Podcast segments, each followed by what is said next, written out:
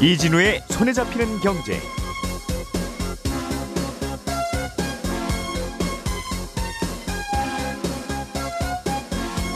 안녕하십니까 이진우입니다.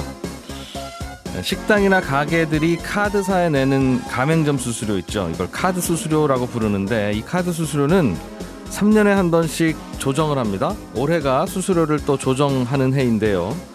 당연히 카드사들은 수수료를 좀 올리고 싶고 가맹점들은 내려줬으면 하고 바라고 있는 건 당연합니다. 그러다 보니까 매번 이 수수료를 어떻게 할 거냐 이걸 두고 논란인데요. 잠시 후에 이 내용 자세하게 들어보겠습니다.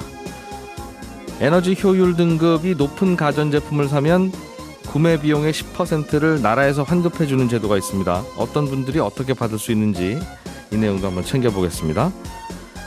요즘 은행 대출 금리가 자꾸 오르고 있다는 보도들이 나오는데 가만히 뜯어보면 오르는 금리도 있고 별로 안 오르는 금리도 있고 섞여 있습니다. 구분을 잘 해야 되는데 오늘은 이것도 좀 들여다보겠습니다. 5월 14일 금요일 손에 잡히는 경제 광고 듣고 시작하겠습니다.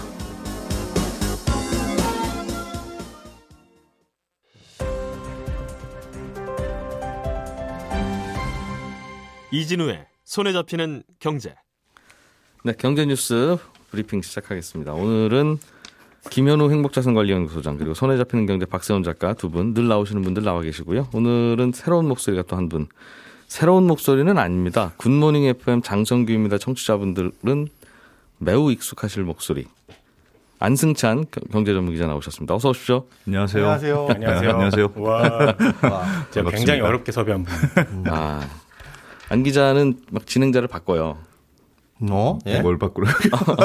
아니, 좀, 안 기자는 계속 그 자리에 있고 진행자만 바뀌던 계속 그런 아, 프로그램이었어요. 맞아요. 굿모닝 아, FM. 예. 예. 오래 했죠. 오래 했습니다. 네. 굿모닝 FM. 하여튼 뉴보이스 안승찬 기자가 준비한 아이템부터 좀 들어보겠습니다. 카드 수수료 이야기요. 네. 카드 수수료가 뭔지는 이제 알죠. 네. 카드 쓰면 카드 가맹점이 카드 회사에게 내는 음, 내는 음, 수수료인데 예. 어, 요즘 얼마쯤 하죠? 이게 한 뭐 0.0몇 좀 퍼센트. 영세한 데는 0.8%. 예. 예. 뭐좀 마, 조금 많이 한- 좀 장사 잘 된다 하면 한 1.95%. 음, 예전에는 뭐 3, 4%짜리도 있었는데 그렇죠. 전반적으로 좀 낮아지는 분위기죠. 그럼요. 음. 전체적으로는 많이 낮아졌죠. 예.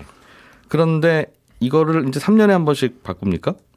이게 이제 이 카드 수수료 변경하는 구조를 조금 이해하시면 좋은데 예. 이게 어, 예전에는 상한제로 해서 이제 얼마 이상은 안 됩니다. 음흠. 그 안에서는 이제 좀 카드사들이 자유롭게 하시면 됩니다. 이렇게 돼 있었는데 2012년도에 여신금융 어, 전문법을 개정을 했어요. 근데 예. 그 개정안에 어떻게 들어 있었냐면 3년마다 카드 수수료를 정부가 결정하도록 어, 이렇게 음. 변경을 했습니다. 가격을 지정해줘요. 그러니까? 가격을 지정해줘요. 그래서 예를 오. 들면 3억 원 이하 연 매출 3억 원 이하짜리 조금 영세한 데들 얼마, 얼마? 어 뭐 10억 원이면 얼마, 수수료 요율을 요율을 다 이렇게 결정해 줍니다. 예. 그래서 어, 뭐 무조건 이렇게 마음대로 하는 건 아니고 적격 비용이라고 해서 이제 카드사들이 실제로 이런 시스템을 구- 굴리는데 일종의 원가가 얼마나 드느냐 그걸 정부가 따져보고 따져보고 카드사들도 옆에 앉아 있고 앉아 있고 그래서 어. 나름 협상해서 어, 그렇게 결정하도록 돼 있습니다. 어쨌든 어,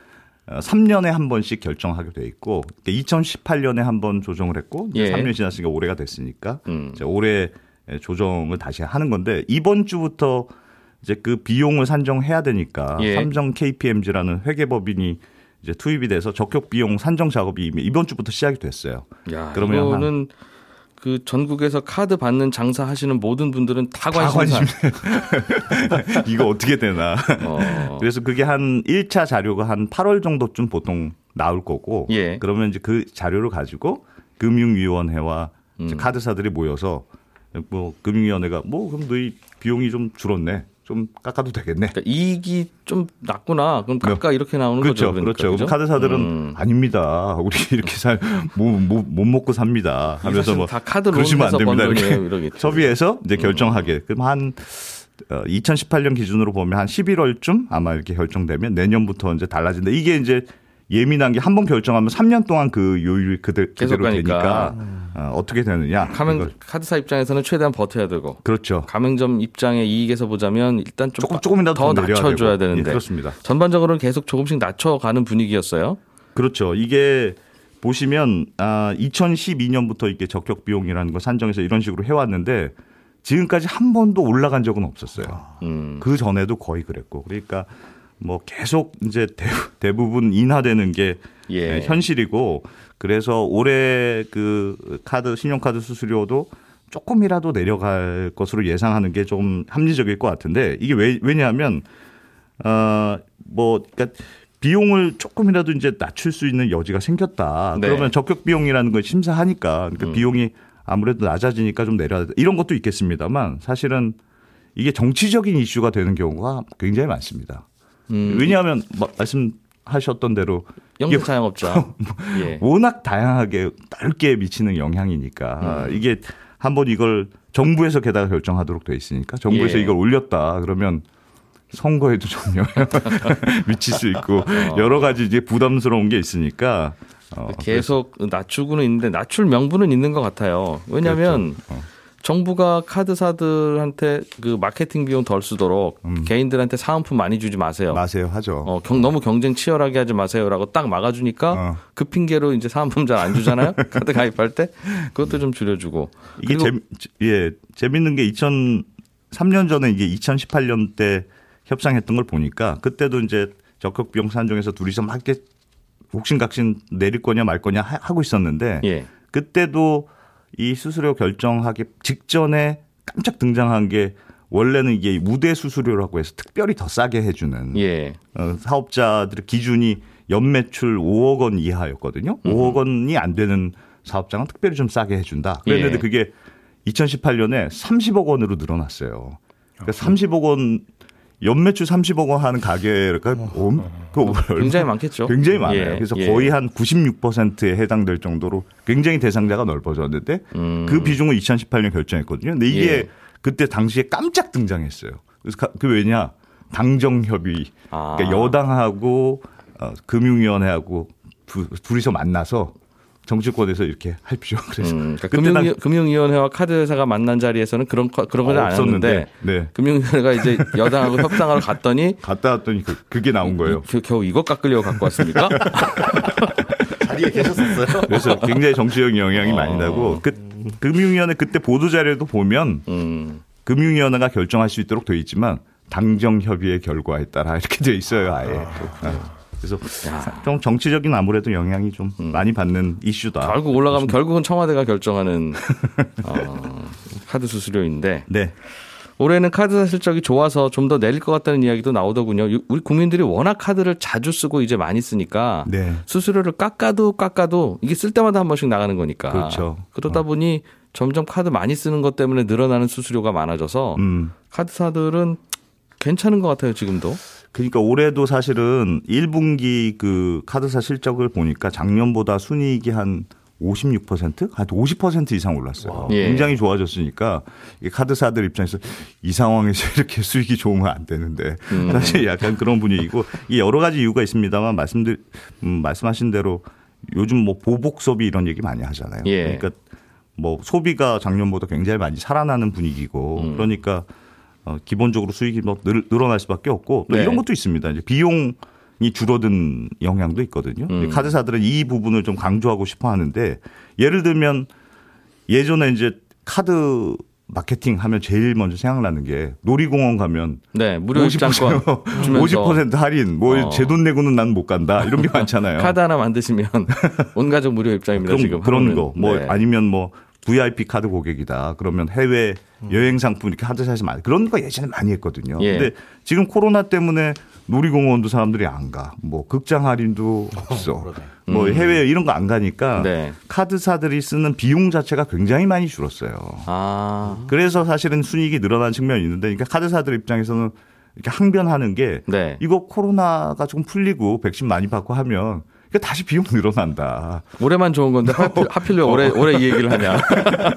그래서 그런 거 좀 감안해 달라 이렇게 읍소하고 있죠. 근데 어쨌든 실적이 아무래도 좋기 때문에 정부 입장에서는 어. 조금 내릴 여지가 있는 거 아니냐 이렇게 많이 보는 거고 게다가 지금은 여전히 코로나 국면이니까 장사하시는 분들은 여전히 어렵잖아요. 그러니까 그런 고려가 아무래도 좀 되지 있죠? 않을까. 어.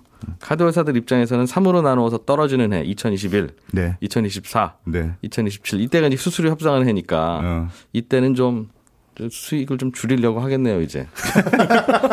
근데 올해 이런 건 있습니다. 올해는 음. 생각보다는 카드 수수료가 많이 떨어지진 않을 거다. 그런 예. 예상도 있는데 왜 그러냐면 예전보다는 민감도가 조금은 줄었거든요. 그러니까 카드 수수료가 매년 조금씩 줄어왔던 것도. 있고 옛날 2016년 이럴 때 소상공인들 설문조사한 거 보면 카드 수수료 때문에 장사 못하겠다는 대답이 제일 많았어요. 예. 근데 작년 말에 에, 소상공인들 설문조사한 거 보니까 1위가 임대료, 2위가 인건비, 3위는 세금, 4위는 대출이자. 음. 카드 수수료가 이게 설문 조합에서 잘 보이지도 않더라고요. 예, 그러니까 예. 그만큼 민감도는 조금 떨어져서 많이 내려가지는 않을 수 있다 이런 얘기도 있긴 있습니다. 네.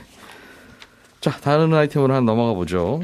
고효율 가전제품이라는 게 있어요. 가전제품 사고 나면 이 가전 효율이 몇 등급인지 스티커 붙어 있죠. 그렇죠. 이거가 높은 등급으로 붙어 있, 있는 걸 사시면 네. 어, 중고는 안 되고 새 걸로 사시면 네. 정부가 구매 비용의 10%를 돌려주는 예. 작년에도 한번 했었는데 재작년부터 시작했고. 아 예. 예. 저만 작년에 밥솥, 밥솥 하나 사서 그 기억에 남아가지고 또그 얘기 하나 했더니 또 재작년부터라고 정정을 맞습니다. 재작년부터인데 또 한다는 거죠? 예. 예. 하고요. 어, 대상이 약간 달라졌어요. 그러니까 어, 진행자가 오래 샀다면 네. 못 받습니다. 아 그래요? 예. 왜요? 작년에는 전 국민이 대상이었고 예. 가구당 30만 원이 아니라 개인당 30만 원을 줬는데 네. 올해는 대상을 줄였어요. 예산도 줄이고. 음. 그래서 그 한전에서 전기료 좀 싸게 해드리는 분들이 있습니다. 네. 어, 뭐 장애인, 국가유공자, 기차 생활소급자, 다자녀 가구, 5인 이상 대가족, 출산 가구 이런 분들 예. 대략 한 350만 가구인데 예. 요 분들에 한해서만 가구당 최대 30만 원. 아, 올해, 올해는 다 10%. 전 국민이 아니라 그렇습니다. 장애인 국가유공자 기초생활수급자 다자녀 가구 5인 이상 대가족 예. 저기 들어갑니다. 아, 그렇구나. 다자녀 가구. 아, 그렇구나. 아이가 셋이고 합치면 5인이잖아요. 그러네요. 완전 부럽다. 뭘 사야 안 되나 올해는. 밥솥 하나 더 살까요? 예. 아무튼 어 이거 어떻게 하는 겁니까? 어, 그 따로 신, 아, 신청을 해야 돼요. 예. 어디다가 신청을 하셔야 되냐면, 어, 그 포털 사이트에 한전 고효율 가전 제품 이렇게 치시면 네. 사이트가 나오고 거기 사이트에 들어가서 신청을 해야 됩니다. 음. 대신에 신청할 때 준비해야 되는 서류들이 좀 있는데 네. 거래 내역서라는 걸 끊어야 돼요. 음. 네, 아, 나 이거 살 때 안 받았는데 하는 분들은 매장 가서 다시 끊어달라고 하면 해줍니다. 아, 영수증 비슷한 거 있더군요. 그렇습니다. 근데 예. 중요한 건 거래 내역서에 나오는 이름하고 네. 신청인 이름하고 반드시 같아야만 하고요. 네. 어, 영수증 당연히 있어야 되고요. 음. 매장에서 안 사고 온라인으로 샀다 하시는 분들 있을 텐데 조금 전에 말씀드린 사이트에 가면 우측 상단에 고객센터 란 있고요. 거기 클릭하면 공지사항이 있는데 공지사항에 보시면 거래 내역서랑 영수증 받는 방법 아주 상세하게 나와 있습니다. 음. 고효율 가전제품이라고 하면 다 1등급 붙어 있는 것만 사야 되는 겁니까? 아니면 2등급이나 3등급 사도 주는 게 있습니까? 예외가 조금 있어요. 11개 품목의 가전제품이 대상인데 예. 냉장고, 에어컨, TV, 밥솥, 공기청정기 웬만한 건 다 해당이 되거든요. 네. 에어컨 같은 경우는 벽걸이형은 1등급만 가능한데 스탠드형은 3등급까지 받을 수 있고요. 음. 세탁기는 드럼 세탁기 말고 이 통돌이라고 하는 거 있잖아요. 일반적인 세탁기. 예. 요건 2등급까지 됩니다. 음. 청소기는 유선 청소기는 3등급까지 받을 수 있는데 무선 청소기는 대상이 아니에요. 아예. 네, 아예 대상에서 빠졌어요. 그래서 왜 그러냐고 물어봤더니 음. 무선 청소기는 에너지 효율을 측정하는 방법이 없어서 요거는 제외가 됐습니다. 그건 배터리의 와, 문제다. 아, 그거 신기하네요. 아, 무선 청소기 진짜 많이 쓰는데 요즘. 아직 이게 안 됐대요. 표준화 작업이 안 돼서 그건 안 된다고 합니다. 거기는 효율이라는 게 아직 없다. 네. 하기야 어떤 배터리를 쓰느냐에 따라서 그렇죠. 네. 3시간 열심히 충전했는데도 5분밖에 안 돌아가고 그런 경우도 있는데 그건 효율이 떨어지는 거죠. 네. 그렇죠. 어, 근데 그거는. 어, 잘 모른다. 네. 알겠습니다. 이게 아까도 잠깐 대상들을 말씀드렸는데 출산 가구도 있네요. 네, 출산 가구도 있습니다. 그럼 올해 아이가 태어난 집은 네. 올해 산 거는 해준다. 네, 해줍니다. 근데 올해 1월 1일 이후에 산 게 아니라 음. 네. 4월 23일 이후에 산 것부터 해당이에요. 아. 그것도 궁금하죠. 왜 4월 23일 4월, 기준인지. 4월 1일도 아니고 5월 네. 1일도 4월. 저도 너무 궁금해서 산업통상자원부랑 한전에 전화해서 물어봤는데 딱히 이유는 없어요. 사업 시행 일자가 4월 23일이라서 아, 그런 거 올해도 하기로 결정한 날짜가 그렇습니다. 그래서 4월 23일부터 되고 예전에도 그렇게 그 날짜에 했고 거의 비슷하게 이렇게 했다. 아, 이거는 기록을 남겨둬야 될 만한 게 한 10년 후가 되면 네. 이게 왜 4월 23일에서 시작을 했을까를 네. 역추적하면 아무도 모르잖아. 아무도 모릅니다. 그냥 알겠습니다. 소급 적용은 안 됩니다. 아, 아, 또 그것도 좀 아쉽네요. 네. 한 가구당 30만 원까지 네. 해주면 10% 돌려주는 거니까 최대한 300만 원 어치까지 사도 된다는 뜻인데요. 그렇죠. 그렇죠? 음. 네. 여러 번 나눠 사도 됩니다. 그럼 아주 비싼 것도 된다는 뜻인데 네. 예를 들면 에어컨 설치했어요. 네. 그동안 없었는데 이번에 아이가 태어나고 그래서 네. 좀 시원해야 될 것 같아서 설치했으면 이건 에어컨 값도 있고 기사님이 오셔서 해주는 설치비도 있잖아요. 네. 설치비 있죠. 그 통틀어서 거기 다 해주는 겁니까? 아니면 에어컨 기계 값에만 해주는 겁니까? 에어컨 기계 값만 됩니다. 에어컨 그리고 실기 가격만 되고 음. 설치 기사님 부른 비용은 포함이 안 됩니다. 세상에 많은 일들이 음. 야, 요걸까 요걸까 나는 요거면 참 좋겠는데라고 할 때는 반드시 그게 아니야. 아. 닌 걸로 아닙니다. 아닐 아닐 것 같았어요. 네. 그것까지 해주면 좀 좋긴 한데 그게 더 비싸요. 또 또 설치하다 보면. 맞아요. 네. 일단은 여기까지만 확인하면 되는 겁니까? 이거 자세하게 좀 알아보시고 싶은 분은 뭐 어디 좀 알아볼 데가 어디 좀 있어요? 아, 일단 아까 말씀드린 대상 가구가 예. 그 한전에서 전기요금을 할인받을 수 있는 대상이랑 똑같거든요. 네. 근데 요거 자동으로 해주지 않아요. 본인이 신청을 해야 돼요. 그래서 예. 몰라서 넘어가는 분들 굉장히 많습니다. 그래 기한 기한도 있더군요. 신청 기한도. 네. 예. 따로 신청을 해야 되는데 유선 전화는 국번 없이 1, 2, 3번 누르시면 되고요. 네. 휴대폰은 내가 살고 있는 지역의 지역 번호 누르고 1, 2, 3번 누른 후에 물어보면 내가 대상이 되는지 아닌지 를 확인해 주거든요. 1, 2, 3이 한전 번호인 한전 모양이에요. 번호입니다. 예. 어, 거기서 확인을 하신 다음에 혹시 내가 해당이 된다. 그러면 아까 말씀드렸던 어, 어, 한전 고효율 가전 제품 이렇게 검색해서 예. 어, 사이트 들어가시면 거기서 자세하게 안내받을 수 있습니다. 이게 선착순이라면서 예산 떨어지기 전까지? 그렇습니다. 선착순입니다. 올해는 배정된 예산이 700억이에요. 예. 작년에는 전 국민 대상으로 하다 보니까 2,800억 정도였는데 예. 작년엔 예산이 굉장히 일찍 소진됐어요. 저희 MC가 사는 바람에 700억 떨어질 때까지는 하나 샀어요. 예. 700억 떨어질 때까지는 신청 받습니다. 근데 한전 쪽에 물어보니까 올해 는 네. 아무래도 좀 넉넉할 것 같다 라고 합니다. 아, 대상이 정해져 있다 네, 보니까. 안정적이다 이게 보니까 자주 하다 보니까 많이들 아시더라고요. 이- 이거를 이런 이제 에너지 고효율 제품 사면 이렇게 좀, 좀 아셔서 그래도 예산이 한정돼 있으니까 네. 빨리 가는 게 좋긴 좋을 것 같아요. 네. 어, 적절할 때 언제 딱 들어와야 되는지도 아세요, 안 기자님. 프로 방송. 어, 본인이 다 한 것 같잖아, 지금. 마무리 마무리만 조용히 지켜보고 있다가 아, 이런 거 굉장히 싫어하시던데 우리 이재룡 기자님이. 자, 김현우 소장님. 예. 대출 금리가 오르가 오르고 있다는 기사들이 많이 요즘 보입니다. 많이 보입니다. 그래서 뭐 대출 금리가 몇 퍼센트 올라가면 가계 부채가 얼마나 더 많아지고 뭐 휘청거리고 큰일 났다. 뭐 네. 많습니다. 그런 기사들. 음. 근데 이게 오르는 대출 금리도 있고 네. 안 오르는 대출 금리도 있다. 그렇습니다. 그러던데요. 설명 좀 해주세요. 현재 금리가 오르고 있는 대출은 네. 새로 받으실 분들, 신규로 받으실 분들에 대한 얘기예요. 그러니까 기존에 받으셨던 분들에 네. 대해서는 해당 사항 없습니다. 당연히 고정금리로 받으신 분들은 당연히 해당 사항 없고 네. 변동금리로 받으셨다고 하더라도 지금 금리 오르고 있어요, 오르고 있어요라고 하는 대상에서는 어, 별로 신경 안 쓰셔도 되고 오히려 네. 떨어진 경우들도 있습니다. 아 이미 대출 받은 분들은 네, 그렇습니다. 왜요? 요즘 금리 다 올라간다고 하던데 그분들은 왜 안 올라가요? 네, 일단 이 변동금리가 어떻게 구성되어 있는지부터 봐야 되는데 기본적으로 대출은 기준금리에 플러스 가산금리 그리고 여기에 이제 뭐 우대금리라는 걸 빼서 결정을 해주죠. 그런데 변동금리 상품이라고 해도 기준금리만 바뀌는 겁니다. 그러니까 여기에 붙이는 가산금리는 그냥 고정이에요. 처음에 우리가 받았을 때에 예. 비해서 고정인데 변동금리 기준이 보통 코픽스라든지 CD금리입니다. 근데 CD금리는 보니까 3월 초부터 계속 떨어졌고 음. 오른 적이 없어요. 그러니까 기준이 그냥 계속 떨어지고 있다는 거죠. 기준 금리가. 예. 그리고 코픽스 같은 경우에는 뭐 신규 취급의 코픽스라는 것만 4월에 0.01%포인트 오르고 계속 떨어져 오다가 그리고 나머지 잔액 기준 코픽스나 신잔액 기준 코픽스 같은 경우에는 계속 떨어지고 있습니다.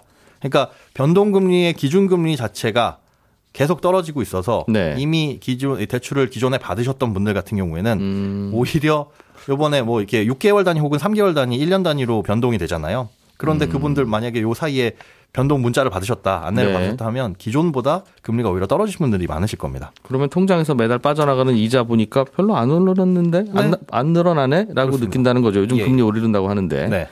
그러면 그거는 코픽스 금리가 안 떨어지고 있어서 그렇다, 내지 안 오르고 있어서 그렇다는 건데. 네네.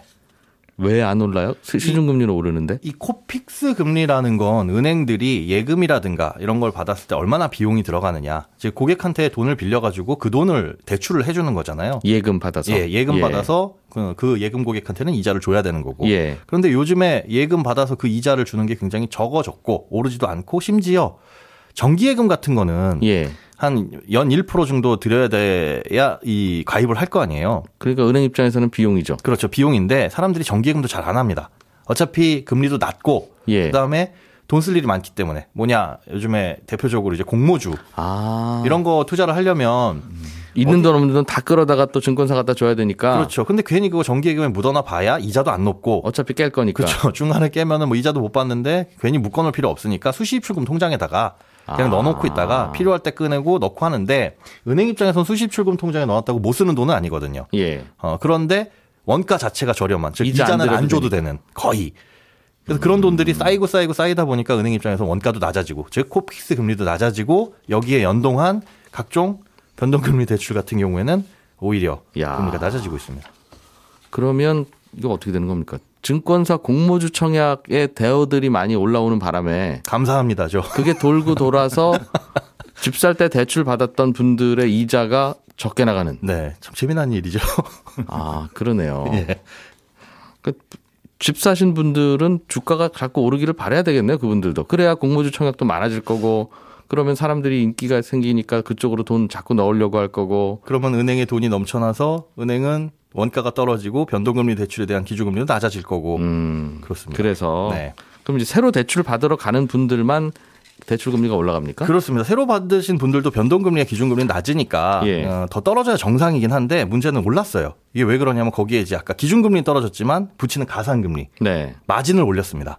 0.1%포인트 정도 조금 더 넘게 올리다 보니까 예전보다 많이 남긴다 예. 오히려 신규로 받으시는 분들 변동금리 대출은 오히려 좀 올라갔고 고정금리도 마찬가지로 더 올라갔습니다. 장기금리이기 때문에. 그러는 이유는 이제 대출 규제를 좀 해야 되니까 예. 어차피 대출 많이는 못 해주고 정부가 많이 해주지 말라고 하니 이자를 높여, 높여. 부르는 거죠. 예. 그래도 받으시는 분들만 받, 받으시고. 해놓으면 되니까 예. 그런 상황이군요. 아, 딱 정리가 됐어요. 예, 고맙습니다. 네, 고맙습니다. 네, 경제 뉴스 깔끔한 정리 오늘은 여기까지 하겠습니다. 안승찬 기자, 박세원 작가 그리고 김현우 소장 세 분 고맙습니다. 감사합니다. 맞습니다. 예, 11시 5분부터 하는 손경제 플러스에서는 미국의 송유관 이야기 해보겠습니다. 재밌을 것 같네요. 11시 5분에 오겠습니다. 이진우였습니다.